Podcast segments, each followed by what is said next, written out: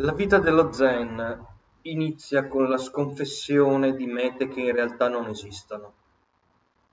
Il buono senza il cattivo, la gratificazione di un io che è solo un'idea e il domani che non viene mai.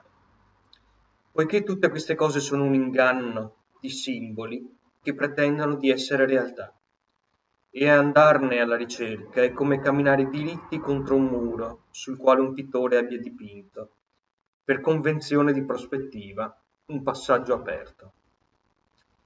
In breve lo zen inizia al punto dove non c'è più nulla da cercare, nulla da guadagnare. Lo zen non è da considerarsi come un sistema di automiglioramento o come un mezzo per divenire Buddha. Come dice Lin Chi, se un uomo ricerca il Buddha, quest'uomo perde il Buddha.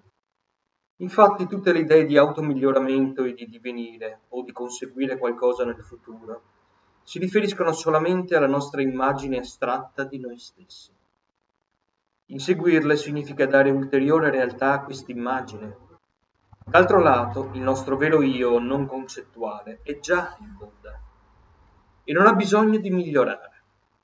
Nel corso del tempo esso può evolversi, ma non si critica un uovo perché non è un pollo Ancor meno si critica un maiale perché possiede un collo più tozzo della giraffa. Oggi uno straclassico della letteratura, La via dello zen di Alan Watts. Buon weekend a tutti.